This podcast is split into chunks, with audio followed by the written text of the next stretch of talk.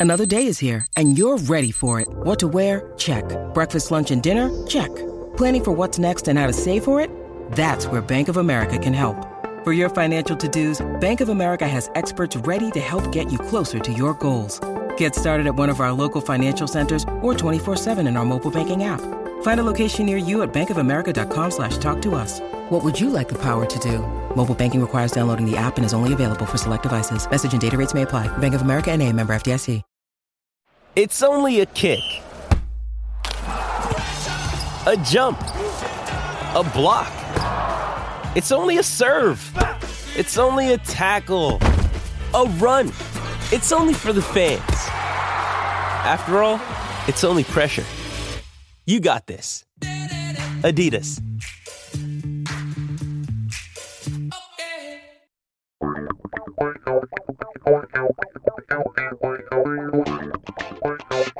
Dive in on Gotta Watch the Tape from Cleveland.com. Doug Lesmerises and Ellis Williams. Scott Patsko a little under the weather on this Friday, but we are breaking down the Cleveland Browns and the Houston Texans. We do it with numbers and film. We're going to look at both sides of the ball. And as we record this just after noon on Friday, we are aware that the Browns had a positive COVID test within the team. Uh, at the moment, everything's still on for Sunday's game between the Browns and Texans. And so we need to figure out what these two and six Houston Texans are all about. And Ellis Williams is going to do that. We're going to start with the offensive side of the ball for Houston, where Deshaun Watson, pretty good, pretty famous. But what else do they have and not have? Ellis Williams, start there. Dive in on Got to Watch the Tape. Yeah, Doug, we said it. This offense uh, really starts and stops with Deshaun Watson. Uh, just a quick overview of how the offense is doing as a whole. Uh, they're ranked 14th in DVOA, uh, a stat I trust that just does a great job measuring um, overall effectiveness of either units and and down in distance and situation football and actually spot in the schedule and all that. But um, break that down another time. Their DVOA being 14th is really all Deshaun Watson in this passing game because their run DVOA is 32nd. That's worse in the league. This team um, cannot run the ball. They're not interested in running the football. I'll get into more of that later. Um, while their pass passing offense ranks 10th. Um, their personnel on the field. I think that's important when trying to figure out what how an offense wants to attack you. Who's on the field? Where are they? Why are they there? Uh, they run 11 personnel uh, 65% of the time, so that's one tight end, one running back. They're your um, you know your your classic spread type of offense. Uh, put the ball in Deshaun's hands, let him make decisions. Uh, you're probably going to hear me refer to this game a lot, but this is going to be a lot like a Joe Burrow offense, a, a Bengals type of attack that isn't they're not just they're really just not interested in running the football. They're going to let the ball get into Deshaun's hands and he's going to distribute it accordingly. Um, I, I, wouldn't be surprised if Deshaun throws 35, 40 times. We're probably going to talk about the weather because if, if, this game, there's just so much up in the air, right, Doug? Like if this game even gets played on Sunday, then the weather's a factor. If it gets moved, then perhaps the weather's not an issue but point being, let's just run through these uh, these positions quick, and then um, I, I want to ask you just to, your your initial thoughts on this Texans team because the Browns do have history with this team. I, I know they've played uh, the, the, Texans now a few times. Um, that preseason game comes to mind recently. Sean is uh, Deshaun's two and zero oh against the Browns. There you go. Yep. Um, all right. So this offensive line again been struggling. Uh, 32nd ranked uh, rushing attack in pass pro. They're not much better. This is more about Deshaun Watson being an escape artist. Uh, he keeps plays alive. Uh, that could be uh, two things. Just on paper, this is an advantage for the Browns defensive line. Um, Pro Football Focus has the Texans right guard, uh, Senio Kelemete, 58 overall. They have their left guard, Zach Fulton, 56 overall, first season long grade, and their right tackle, Tytus Howard, 58.9 overall. So that's three spots along the defensive line, or excuse me, offensive line, where the Texans just are not getting the job done. They have they are getting exposed, and we've already seen how Joe Woods and this defense is comfortable putting Myles Garrett wherever they need to. Of course, they have left tackle Laremy Tunsil, who signed for a max deal, and and he's grading well uh, in the 90s. He's one of the best tackles in football. But the Browns are show they're they're fine with keeping Myles Garrett moving around. And Olivier Vernon uh, is coming off of a good Raiders game, and Mary Kay Cabot's been all over the fact that he's looking healthy now. Uh, perhaps this could just be a Reckham game for uh, O, and Garrett, maybe Sheldon Richardson gets back in the action, and this could just be blown up up front. Uh, the running back, David Johnson's hurt, so this is going to be a Duke Johnson game. Browns fans really familiar with Duke Johnson, but again, this team's not interested in running. They're all shotgun. They're a pistol team, and they they can't move people up front.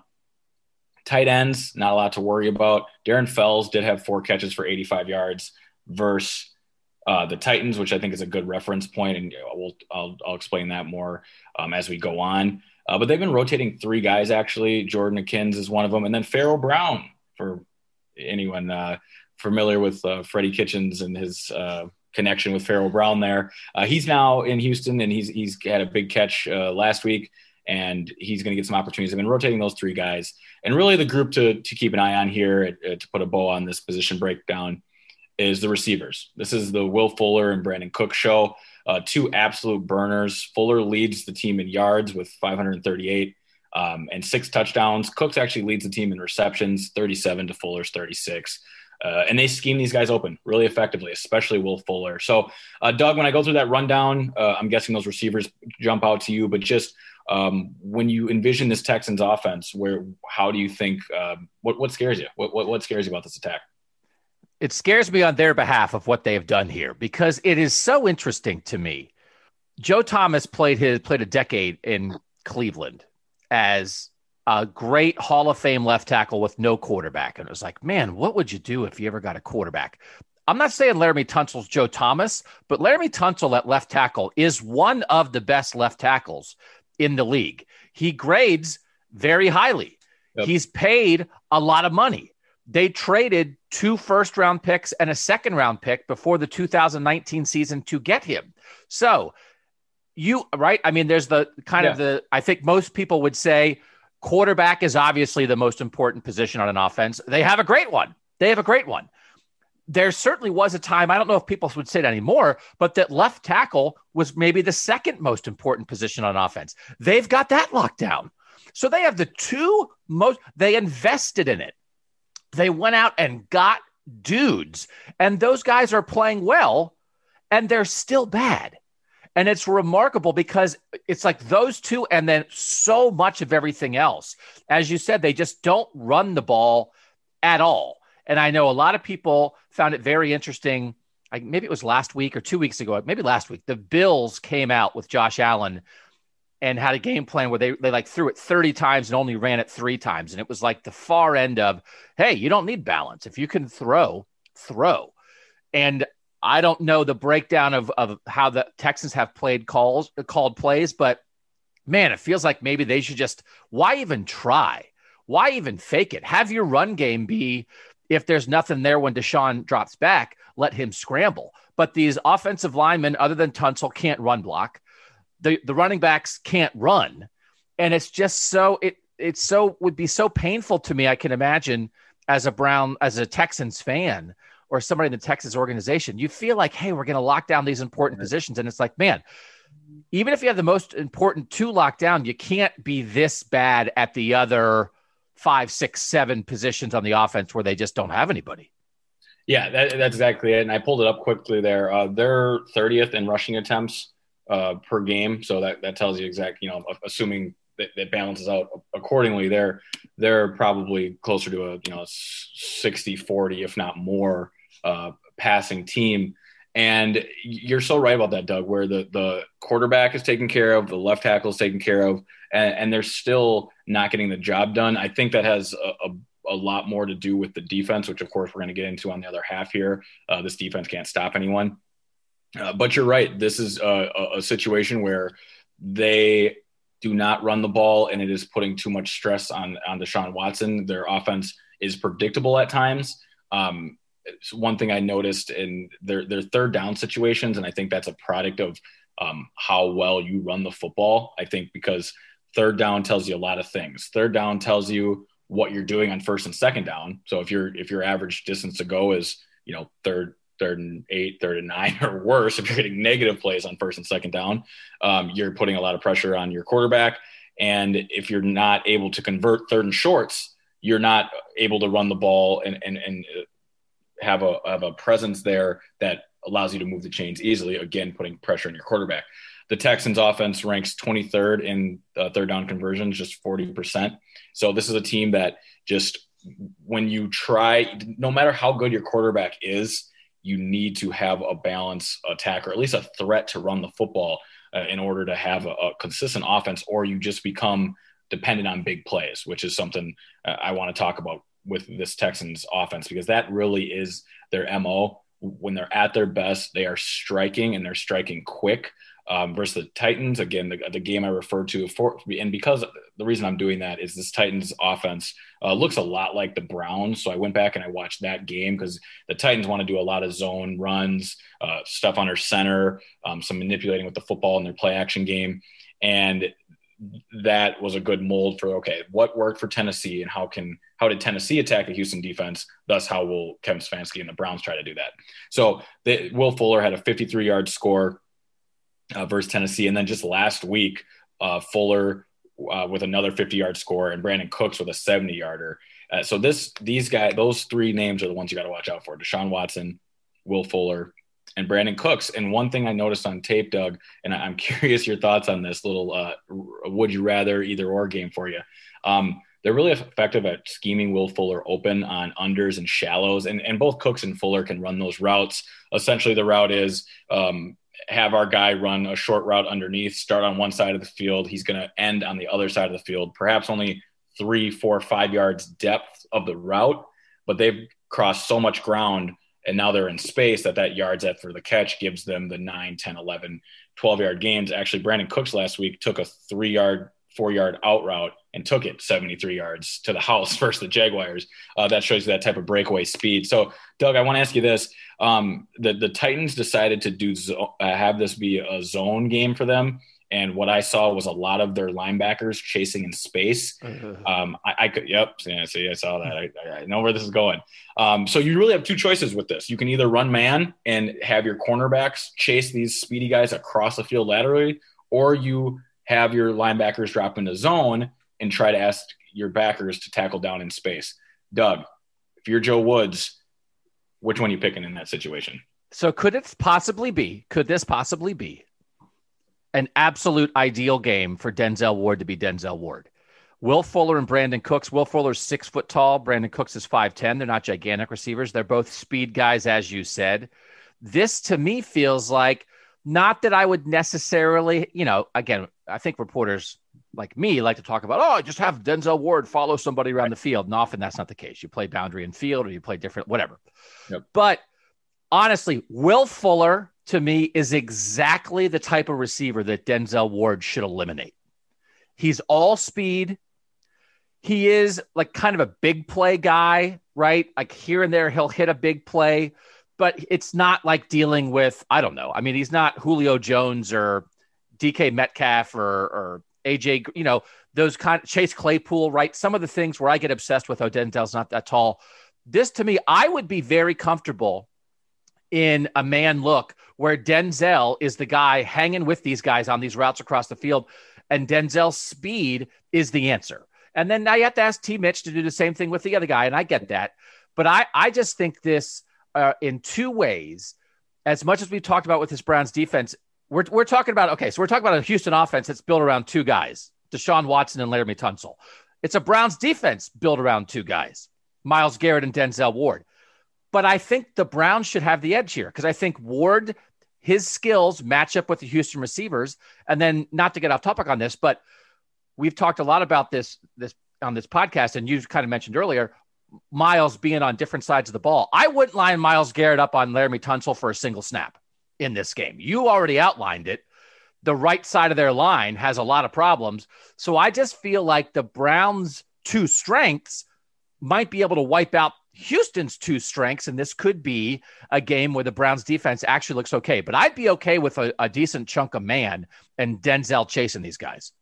Yeah, I, I, think that's our, where I land on this too, Doug, because I also noticed as Tennessee is a, a, a zone uh, disguise type of team, Browns fans can remember the, the season opener last year um, where that, that zone disguising uh, showman, bail into cover four type stuff was really giving Baker troubles in the opener a year ago. And they're still doing, they changed coordinators and really Vrabel's handling it all now. Um, but they, they still do a lot of that same stuff. And Doug, all I saw was Deshaun Watson just carving up a zone defense, going through his progressions. It's been, it, I remember Deshaun Watson when he first got, uh, when he debuted, and it was just all eyes on DeAndre Hopkins. It's the only place he wanted to go with the football. And now he is so comfortable being in the pocket and going to his second and even third look.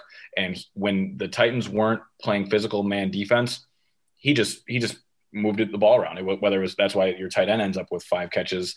Um, and that's what I worry about if the Browns decide to go with more zone, which is why I'm with you here. I'm anticipating man because I do think that plays to a, a, strength of Denzel Ward. And you're exactly right. If this is a game where you know weather may have something to do with it too, but if if, if Will Fuller has two catches in this game and Denzel's chasing all over the field, um, it, it matches up well because you're exactly right about Will Fuller. And one thing I noticed with this team is I have it in my notes here. They really have like four wide receiver twos and threes. You know, Will Fuller, Brandon Cooks, Randall Cobb is their number three guy, and then they got Kenny Stills as their fourth receiver. Those are all burners, but they're all like twos and threes. There's no ones, but there's no scrubs either. Um, and, and so it's going to be a, a, demanding task for the entire coverage unit as a whole for the Browns. Um, but one thing I do worry about in man coverage here is another thing I noticed on tape with Deshaun Watson he knows just when to run. You know, he had four carries for 30 yards versus the, the Titans, nothing special, but they came at such critical times. For example, at one time, the Titans again tried to get fancy, cute, and a lot of people would say smart and trying to confuse the, the quarterback here. And they dropped a D lineman into coverage uh, on the snap. Deshaun noticed it right away and just rushed where the D lineman dropped from. He, they just, he just replaced him right up uh, the, the three gap and and took off for a, a good eight yard gain there. Um, and, and then another one, they overloaded blitz on the left side, and Deshaun just took off to to his left because it was his right that they overloaded. So I do worry playing too much man versus a guy like Deshaun will just give him running opportunities. But that's kind of the, the poison you got to play with, right? I mean, if you, you can't be crippled by Deshaun running around all the time, but this Browns defense has had trouble uh, with with some more mobile quarterbacks and just losing track of guys at, at times. I, I'm worried about that. And I, but I'd rather, I think, have maybe the Browns linebackers doing that kind of thing rather than floating in zone coverage. That again, if they don't, if they're not that scared of the run game, and you have Takitaki or Jacob Phillips or Malcolm Smith, I don't want BJ Goodson chasing Deshaun Watson very right. much. That's not a good speed matchup for the Browns. But if you have a couple of these linebackers that can tackle, say, listen, you know, again, not that it's a spy or whatever, but that that's the most important thing to be a, a, afraid of on the ground. Excuse me, from the Texans is not the running back. It's when Deshaun does improvise when he improvises. Yep. So th- they have to account for that first. So I, I just think that idea, you know, let Denzel chase dudes, let the linebackers make sure that Deshaun doesn't go nuts on scrambles, and then you live with everything else. I just I just feel like this you you talked a lot about and I think smartly and it's helped me understand things about offenses that have a real clear idea of a game plan. And you talked about it with Gruden and the Raiders. Listen, this was a Bill O'Brien offense. Bill O'Brien got fired. Romeo Crennel's just trying to get the ship to the dock here. Tim Kelly's the play caller. He's pretty new there, but this is not a team. I mean, the Browns are are thick into their offensive identity now. The Texans are just trying to get from play to play. Completely agree. So I just think there are there are multiple things here and and not to put too much pressure on this because I am putting a lot of pressure on this game for the Browns. This is a must win, must look good, must yeah. do your thing kind of game. But to me, they Houston has a couple pieces, but if the Browns defense can't handle this, then it's like okay, because there's no plan, there's no balance, and it's Deshaun's awesome, but like it's just Deshaun. So don't stop him, but hem him in a little bit and I'm not looking for a shutout, but I just feel like they this is the exact kind of team where the maybe the Browns defense should look as good as it has all year. And again, with Joe Woods coming off a bye week to get everything in order. Yeah, and we're going to set a record for how many times we say a single player's name on this podcast today because you're right, it's Deshaun Watson, and it I noticed it also in their red zone offense. Uh, they went four for four versus the Titans. Uh, they're they're a middle of the pack red zone team, and uh, that's largely because all Deshaun Watson and an inability to run the football. They'd be a great red zone team if they could just you know, finish from third, three yards out and in, but they, they, they have no ability to do so. They can't move guys up front. So what I notice is Deshaun Watson extending plays and making quick decisions. If he's if you're in zone, he's going to get the ball out quick, and he was able to you know hit his tight end in the flats for a quick score. He hit his, one of his second touchdowns uh, versus the Titans. Broken play, he escapes right. Randall Cobb breaks back out and has a sideline pylon catch. So that's what this is really going to come down to: is how what answers can Deshaun Watson come up with out of nowhere? Because Doug, you're so right about that. They aren't going to come into Cleveland with an identity. They, they have no clue what they really want to be. It's just Deshaun, what plays can you make for us? How can you save us? And for me, that's gearing up for a Myles Garrett type of game.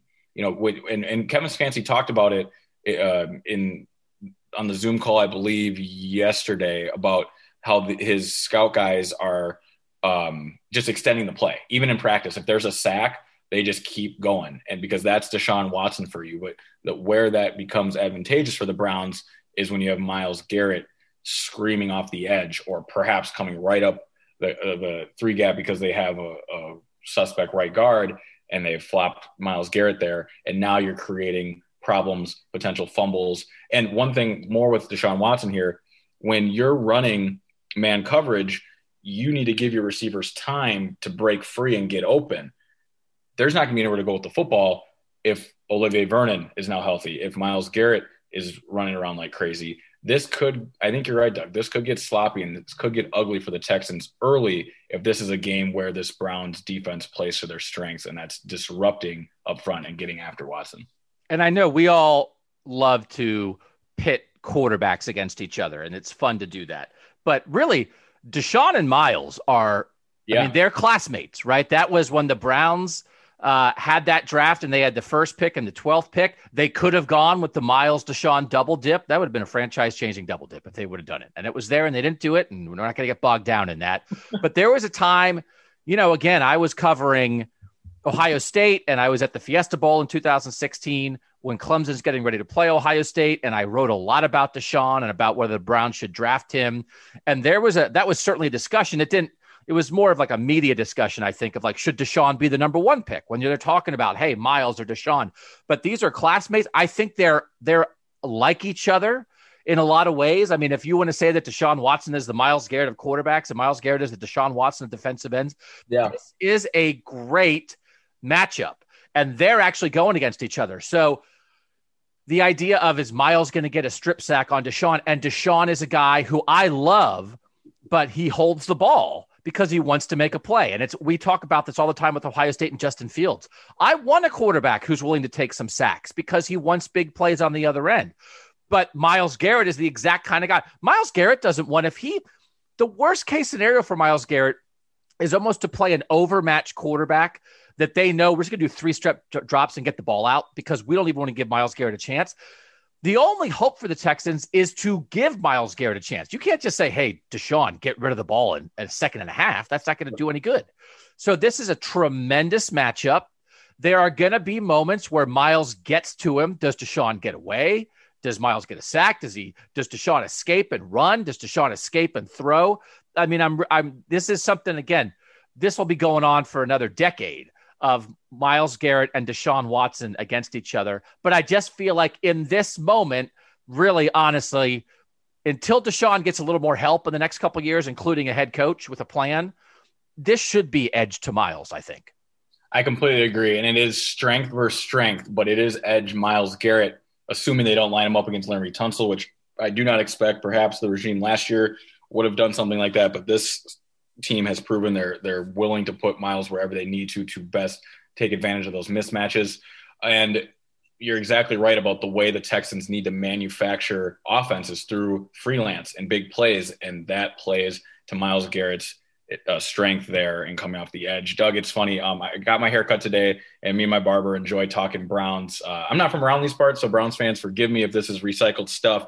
But you mentioned that 17 draft, so we're talking about it, and he goes, man, I, like I love the Garrett pick, and then I was hoping, like everyone, I'm sure now, especially in hindsight, that they'd come back with Deshaun Watson, and they didn't, and then they ended up picking DeShone Kizer in the second round, and I just looked at him and go, man, y'all took the wrong Deshaun, and he just looked at me for a moment and just said, Yep. And is, is that simple? I mean, is that is that a real is that a, a, a sore point among among Browns fans, or is it because um, Mary Kay talked about it on the pod yesterday with the, the Texans beat writer? Like, you know, Deshaun doesn't come in here with a chip on his shoulder and no bad blood or anything like that. Um, was it one of those? Is it one of those? Because he said it would be an all time moment. I mean, you would have changed yeah. your franchise, right? Picking those two players. No, I mean it was right there. It was you know the Browns got Deshaun with the capital S in the middle of his name, lowercase s Deshaun listen, and Mary Kay wrote about at the time. Mary Kay had Dabo Swinney at the Senior Bowl saying that Deshaun Watson is Michael Jordan. Right. And it was sort of like, you know, I, I, will say it's very interesting, and, and this is probably worth a separate podcast at some point. I do think if the NFL had evolved two or three seasons more quickly than it actually did, the Browns maybe would have made different quarterback decisions at the top of those drafts because right. as great as Deshaun Watson was, and I was all in on Deshaun Watson, I thought he was it as a leader. I thought, yeah, he throws some picks, but he gives his guys chances to make big plays. He can throw it, he can run it, he's going to be great. There was enough lingering stuff back then about, oh, he's kind of a college quarterback. Is he enough of a pocket guy? And even a little bit, it was still seeping in a little bit with Lamar Jackson in 2018. And then by like 2019 with Kyler Murray, everybody was kind of over that. Yep. And if they just weren't over it, when the Browns had those decisions at the top of the draft with quarterbacks in 17 and 18, it was still there. And so when they traded down and didn't take Deshaun at 12, yeah, Deshaun was a great college quarterback. It wasn't like NFL draft analysts were united in like, oh right, my gosh, right. you just passed on Michael Jordan. Yep. You know, I, as a college writer, primarily really liked him but it's just we've all realized by now. Listen, man, I mean, everybody's in shotgun all the time. Now you want a guy who can run. You don't want a guy who's just in the pocket, but Deshaun can do it all. Deshaun can do it all. And I loved who Deshaun was. And I thought whoever the Browns got as a quarterback when they got their franchise quarterback has got to be a guy with a little juice. And Baker and Deshaun have juice in very different ways, yeah. but they both have it, no doubt.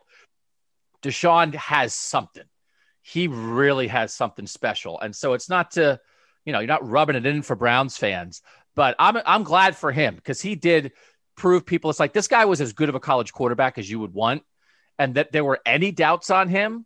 I mean, honestly, in the end, people should have been as sure on Deshaun Watson as they were on Joe Burrow. Honestly, right? Nobody doubted Joe Burrow. That's how they should have thought about Deshaun Watson. That guy was a leader, a thrower, a runner, and a winner.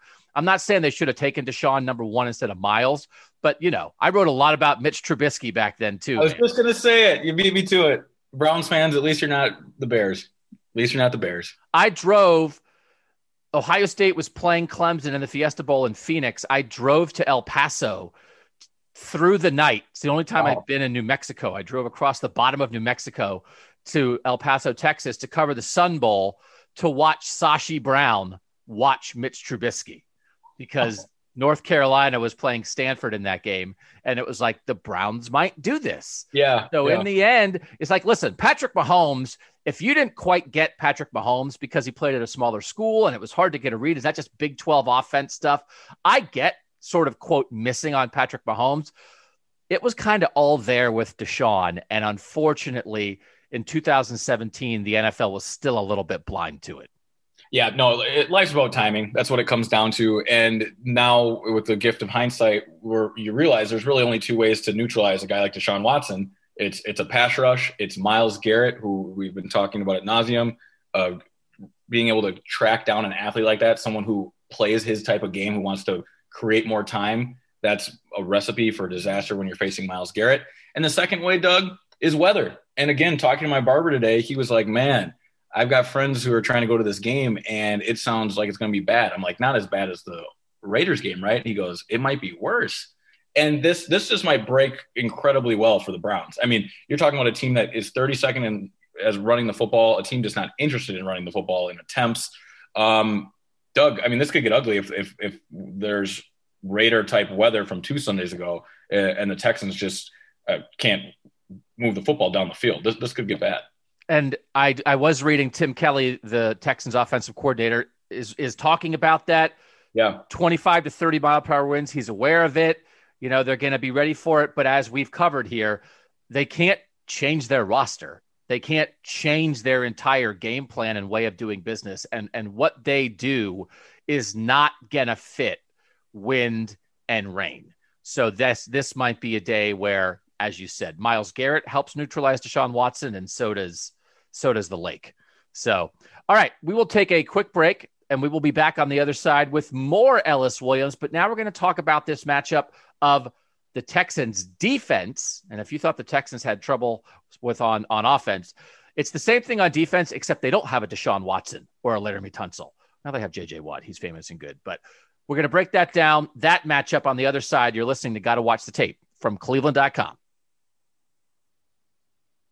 All right, back on Got to Watch the Tape. It's all Ellis Williams on this podcast. We just dug in heavy on the Houston offense versus the Browns defense. But man, the, the Texans, as you said, their real issue is they do not stop anybody. And we have to account for weather, but you know, we're not meteorologists. So we don't just want to talk about, well, if it's windy or whatever, but I mean, that's going to be a factor. But I, I, don't know. It doesn't matter as much for this Browns offense, right? Because I, what's what does Houston do well? Is there something they do slightly better than the others? Stop the run or stop the pass? Whew, Doug, this defense does absolutely nothing well. And I'm not, I don't usually talk like that. I'm not um, I don't want to say I'm not hard on these on these pro clubs, but these are professionals at the end of the day. They they are they dedicate their lives to this. And I can confidently say that this defense does does nothing well right now. Um listeners, I don't know if you've seen this, Doug. I don't know if you have, but if you want um an example of what the Texans defense is and represents, I suggest you try to find a, a, video of the overtime coin flip of the Titans Texans game from two weeks ago.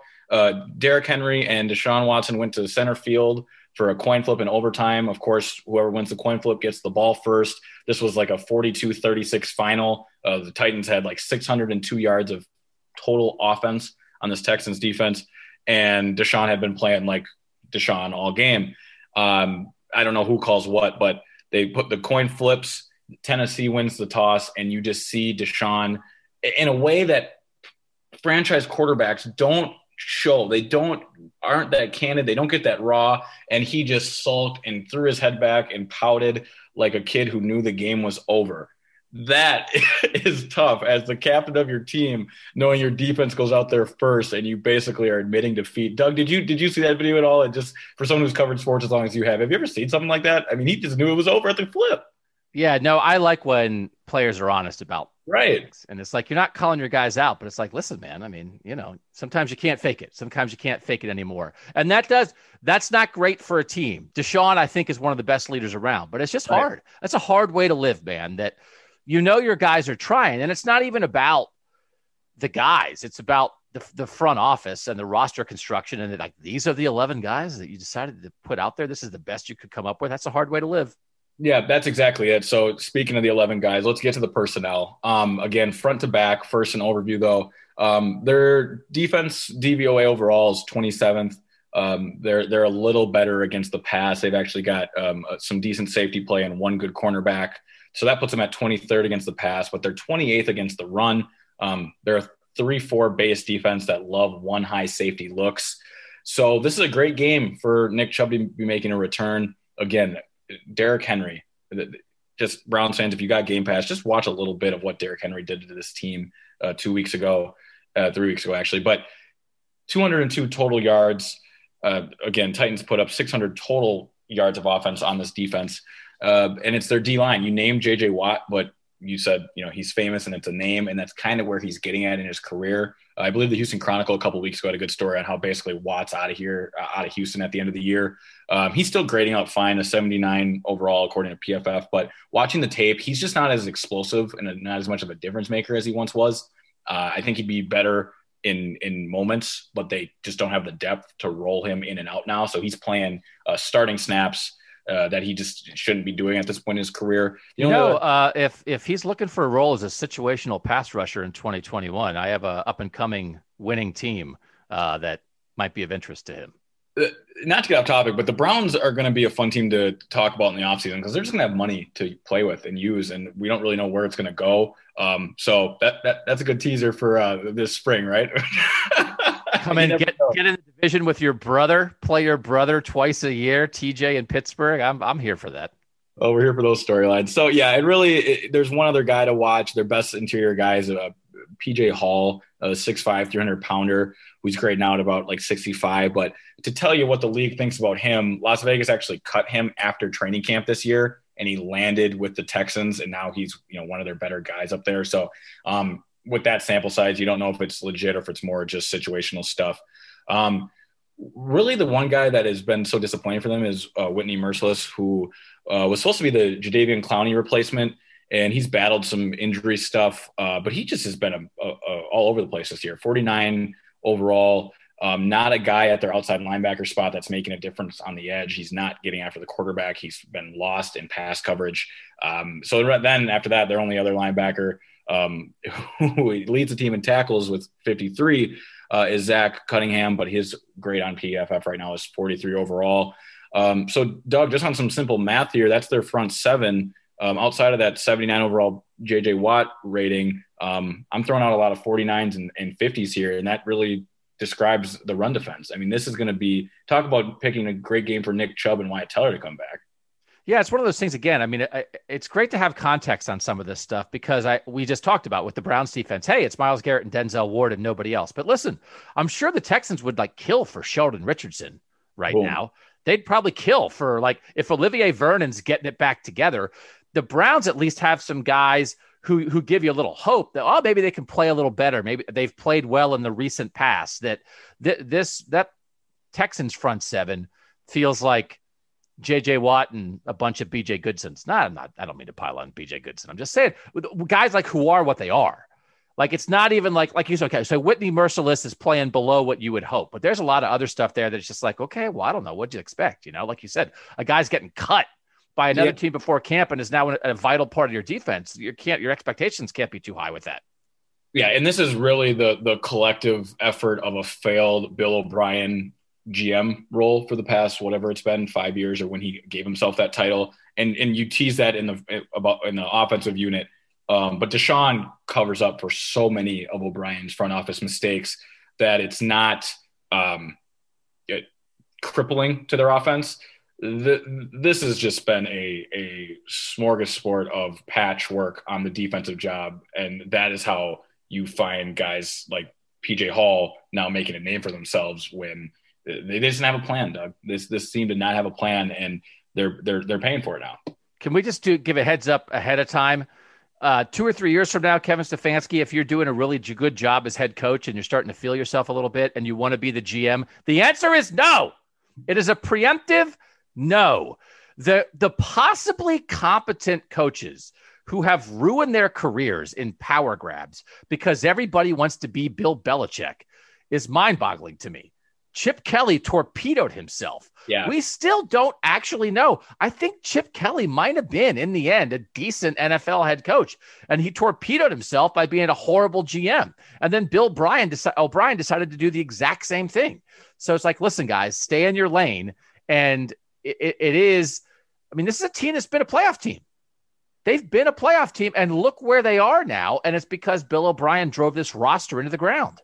Yeah, they won the division like for the last five years, something like that. And, and exactly, you're you're playing with borrowed time when you're just taking Deshaun Watson and DeAndre Hopkins and letting them clean up their mess for you. And I'm glad you said that, Doug, about wanting to become GM and um, getting the keys to the kingdom and, and, and, sitting in your, your castle in Berea, possibly for Kevin Stefanski. Uh, don't do it. And, and Kevin spending 16 years in Minnesota can probably attest to this. Uh, it happens in the NBA all the time. You decide to give a basketball coach head coaching responsibilities and basketball operations uh, job. And Tom Thibodeau ruined his team. He, he, he ruined the Wolves for it. And it is just because they're two completely separate jobs. You cannot – game plan, coach, motivate, and teach, and be a recruiter and be on the road and know where talent's coming from. Um, and you see, you do see it less in the NFL, not especially now. I think the, the league's doing a good job uh, grooming a lot of these these up and coming GMs, you know, the Andrew Berrys of the world, uh, to protect these coaches from themselves.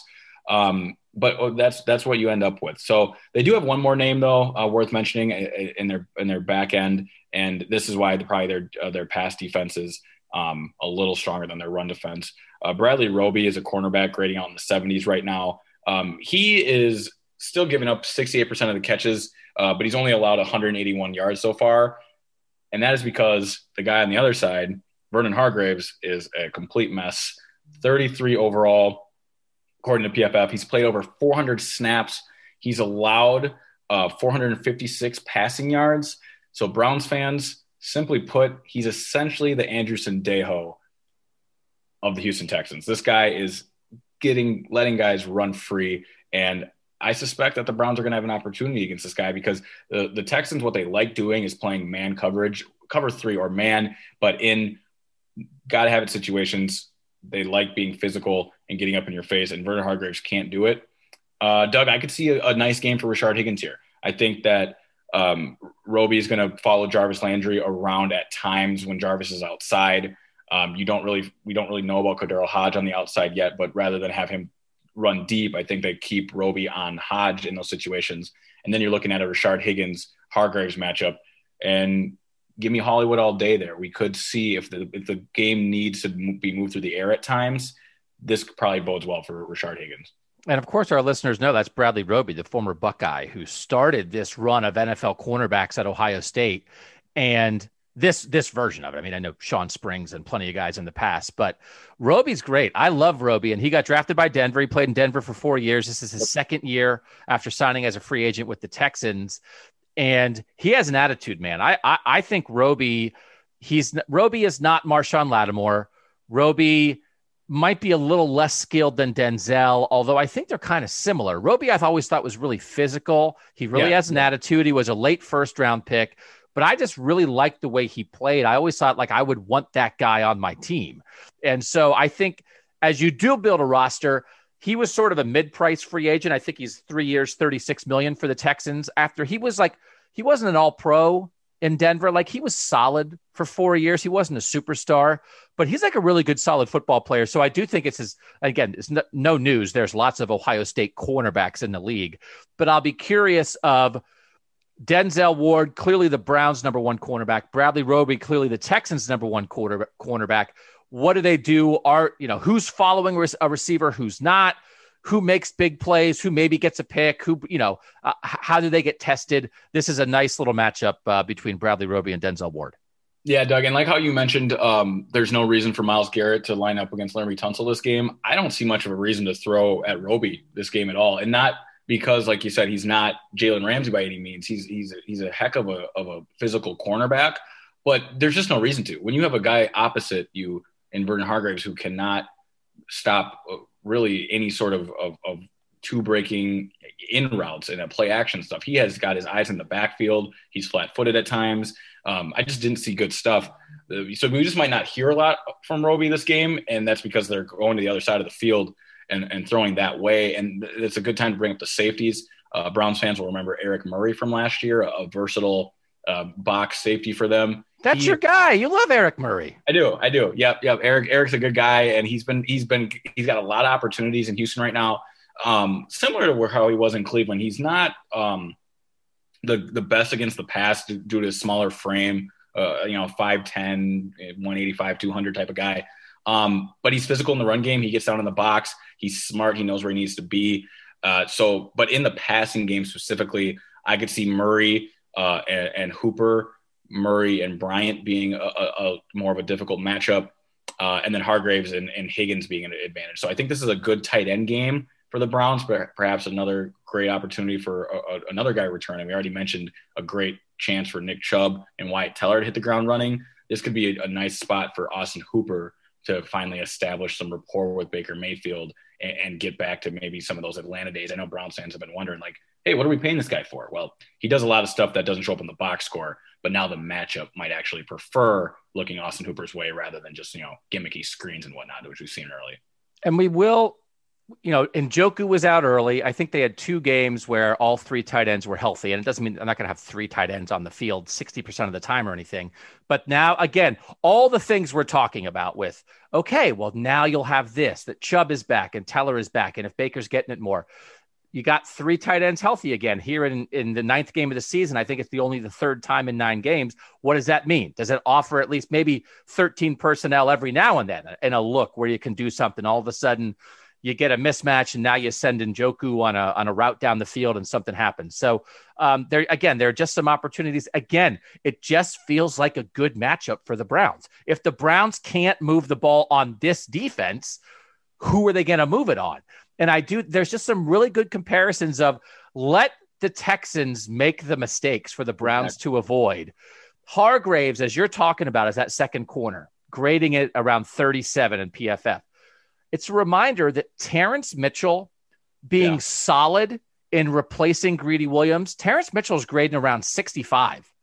His so that's the thing. Here you are, Bradley Roby, good. You're just saying, just don't throw at him. The other guy's so awful. It's why, yes, it's wonderful to have Denzel Ward, but if your second corner is garbage, then you just don't go at Denzel. You know, Denzel Ward becomes almost irrelevant. So Terrence Mitchell, as much as we say, hey, this defense is two guys and nine nobodies, Terrence Mitchell has been really important for this team. He does not get burned on every single play. He's actually a, I think he's a really good number three corner if he's your third corner. He's been forced to be the number two corner all year because Greedy Williams hasn't played a snap. But let's be appreciative of the fact that Terrence Mitchell is nowhere near what Hargreaves is doing for the Texans, and that really matters it matters a lot. And because I, guarantee you, uh, especially a guy like Joe Burrow, and then they, they have tried Terrence Mitchell. Terrence Mitchell's been tried a few times. He, you know, he dropped that pick um, that I'm sure he still has nightmares about. Uh, but yeah, you, you you can't just underestimate how important that number three and even a number four corner at, is at in this league, or you're going to get thrown on all over the field. And and that is at least one thing this Browns secondary has been able to say is you're not going to beat us on the outside. And for Terrence Mitchell to raise his game to a, a you know maybe a, a, tier below Denzel right now um, is something I don't know Browns fans really expected. And you're right because the Texans now are seeing the other side of that. You got one, but if you have absolutely nothing on the other side, uh, you're you're going to get beat up on. And I just think uh, going back to the tight ends and some 13 personnel, I think it's going to be a tough tough day for a guy like Eric Murray, someone who they put a lot of responsibilities on in the run game. So what does that mean? Well, you're going to have a bulldozing Wyatt Teller and a full strength Nick Chubb coming at you downhill. And then, okay, now we're in a passing down. Well, let me go try and defend, uh, you know, three very capable, physical, and, and talented tight ends. It's gonna be it's gonna be a tough day for Murray, especially if the weather isn't nice. I mean, this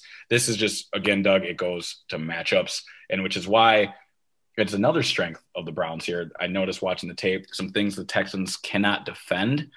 Power runs. They had a really tough time uh, whether that was uh, zone left, zone right, it, it, didn't make a difference. The point of the run was power, a quick insiding, inside hitting type play. It didn't matter if it was uh, one back, which means just the running back in the backfield, or a two back power situation uh, with a fullback. The Texans had no answer for it. Uh, the Texans were averaging about, um, excuse me, the Titans were averaging about like six, seven yards uh, a pop. Derrick Henry scored a 94 yard uh, touchdown on a on a inside power right side and we know how much the Browns love to run to the right. So perhaps this is a, another Nick Chubb 88 yard touchdown type of game just out of nowhere. He's got that home run type speed that Derrick Henry also shares. Um, and I think this, so I've already mentioned Rashard Higgins, I've mentioned the tight ends. Um, Andy Jan- Janovich, I think he's going to be on the field a lot this game. I think um, the ability to have a fullback and bruise inside on a defense that can't stop the run already is going to be so problematic to a Tennessee, uh, excuse me, a te- Texans defense that is already getting pushed back at the initial point of attack. And when they send those extra linebackers in on a run blitz, hoping to to contain that type of big run, you're going to have the fullback in there to clean it up, and then you have Nick Chubb popping some big plays. And you know Kevin Stefanski probably has some pass plays schemed up for a fullback where Tennessee wasn't doing that as much. So I expect this to be perhaps a, maybe the first time Janovich gets in the in the end zone, and um, there's going to be opportunities for him on the field just because, again, this Titans uh, team was able to exploit the power run, and the Texans had no answer for it. All right. That's a breakdown on both sides of this ball of the ball for this game scheduled for Sunday. Houston at the Browns at 1 p.m. Ellis and I will be back with final quick thoughts on Gotta Watch the Tape. All right, wrapping this one up. Scott Patsko again, a little under the weather on this Friday. He'll be back next week. We do this every Tuesday and Friday on Gotta Watch the Tape, of course, the Orange and Brown Talk podcast with led by Mary Kay Cabot and Dan Labbe. It's five days a week. that post game podcast. Can't miss it. Make sure you're strapped in on Sunday evening. And if you're a tech subscriber, you get to join that in a live Zoom call. So that's fun for everybody. Final thoughts here. I would, if we are anticipating more wind, and it seems like we are, I would like Cody Parkey to make a bunch of banana field goals. I everybody, all longtime Browns fans know how good Phil Dawson was in the wind. That it's like if the wind is going to be crazy for a Browns game, that's an edge in the kicking game because the home field kicker should know what's up with this. And I know Kevin Stefanski got asked about this stuff a little bit this week because there was stuff during the, the game a couple weeks ago of um, Daniel Carlson, the Raiders kicker, and uh, Cody Parkey, the Browns kicker, sort of chatting it up. And it's like, hey, is Cody Parkey like trying to give him tips? And it was like, no, he was actually trying to get in his head a little bit. So I appreciate the gamesmanship. The Raiders in that windy game were three of four on field goals. The Browns were two of three. I, I don't care how windy it is. If you got to start that, get that driver out and start it out 40 yards right of the uprights. Cody Parkey has to win the kicking game if if the weather's a little wacky. So, you know, he's new, but he's been through it now and he has to use that to his advantage. And and again, if you're looking for little edges, man, you know, if the weather's bad, it really should be an advantage all the way around for the Browns, including on special teams. Ellis, what you got? Doug, we don't do this a lot on Gotta Watch the Tape, and I'm going to stay with your kicking game theme. I'm going to make a prediction. I'm going to make a prediction in this. I know, right? Ooh. I don't think the Browns punt once on Sunday. I just I don't see a, a, a way this Texans defense is going to be able to stop what the Browns want to do. It, it's going to be reminiscent of the Cincinnati game in Week Two, I think, where Kevin Stefanski is just going to be able to run, run, and run some more. And when he wants to throw, uh, there's a corner on the other side that they can just expose. Uh, in, in, play action situations, especially. Uh, it, this is just going to be a Kevin Stefanski type of game, downhill running, to, to, which point the punter will not be needed. So take take the night off, and we'll see the Browns running all over this team. And the kicking game will be important in field goals, but the, the punting unit not so much. And we everyone talked about this a lot after the Browns Raiders game. The Raiders only seven possessions in that game. The Browns only six, which would increase the chances if you don't have to punt. The Raiders in those seven possessions punted once in that game and winning that low scoring game. Do you envision that as part of this? That this is a game with not that many possessions? Yeah, I, I, think. Well, here's the thing. I worry about the Texans' uh, ability to convert their third downs. So I think the Texans will be uh, in a much different situation. But as for the ball control ability of the Browns here, this is going to be a, a, a, Jon Gruden type mold of a game plan. I think Kevin Stefanski learned a lot in that Raiders game because he really did just kind of get out coached. You know, it, it, it's and I'm not one to really to put Kevin in in that uh, type of light. But when you look back on that game, drops aside, Gruden just had a better a better plan. He and he he stuck to it and was and was able to do so. And I think Kevin will take that game, take similar weather situation, and just understand the, the matchups. And this is going to be a time of possession, huge advantage for the Browns. And and again, I don't expect to see see many punts. Now watch them go three and out on the first drive, and this prediction's out the window. But and, and this is not new. This is kind of the way the game works now. But watching the Thursday night game with the Colts and the Titans, the Colts just went for it on fourth down, on fourth right. and short again and again and again. Uh, the Colts were three for five on fourth down in that game, and I just wonder, you know, again, if you're if you're trying to control the ball and you don't necessarily want to kick that many field goals or risk that many punts, is this a world where Kevin Stefanski is going to have to be going for it on fourth and two at midfield, and that Nick Chubb and this offensive line or Kareem Hunt and this offensive line are going to have to convert that? It might be it might be a good time to do that because if you convert that, you keep the ball for another four minutes and keep marching. And so I, I think I think it's a very good point. I, I, don't the phrase is not Kevin Stefanski has gotten a pass because he's done a very good job. We're not giving him a pass, but I don't know that anybody has really pointed out anything bad along the way either. And right. I do think your point is a good one. Listen, everybody can get better.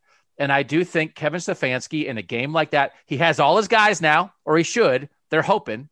Yep. And if he does have all his guys, you've got to lean into that. You can't be afraid. You have to lean on what you do best, take some smart, calculated risks, and really maybe have a chance to control this game. All right, that's got to watch the tape. We hope Scott is feeling better and is back soon. We always appreciate you guys listening. Make sure you're reading cleveland.com slash Browns for all kinds of uh, great written pieces by Ellis, by Scott on topics like this. Great other news breaking stuff from Mary Kay Cabot. Great features from Dan Labbe. Just the best Browns coverage you can find. So we're glad to be a, a small part of that. We appreciate everybody who's come along on this ride. For Ellis Williams on Doug Lesmerises, thanks for diving in on Gotta Watch the Tape.